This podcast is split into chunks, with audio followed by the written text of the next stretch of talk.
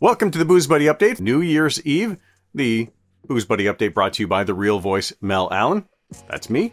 Voiceovers for commercials, podcasts, explainer videos, e-learning, telephone systems, and more. And you can check out samples, demos, and contact me by heading over to therealvoice.com for voiceover jobs. And how are you ringing in the new year? Well, first ask yourself, what do Russian River Side Project and Chimay all have in common? Well, Beer experts say they'll be toasting in the new year with those choices. Yeah, and uh, there are a few others on the list. Yeah, beers, some of them craft that you can use in place of champagne for your celebrations. And not all of these are hard to get. Uh, so one of the choices is actually Stella Artois. Not my choice tonight personally, but hey, you know what? To each their own and celebrate however you want to. Considering taking a month off as your resolution, well, dry January is becoming a popular option to explore your relationship with alcohol. Maybe choose to abstain entirely or just to reset some of your habits.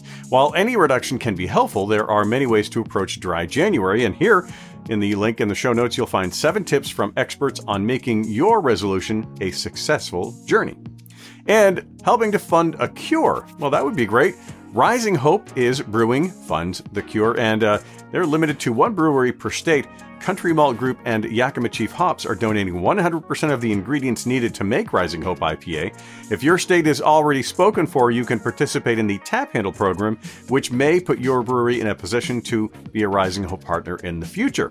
100% of the net proceeds are donated to the National Pediatric Cancer Foundation, and you can also support them through DIY options and coffee through their Hope Roast program. All the links for that going to be in the show notes. Coming up uh, next time, I hate to say next year because I like that puns. I'm going to say it next year. Uh, you can uh, learn about dry hopping experiment that might surprise you, a whiskey review coming up, and a non-alcoholic beer for those who are exploring dry January and maybe trying to reset some of those habits.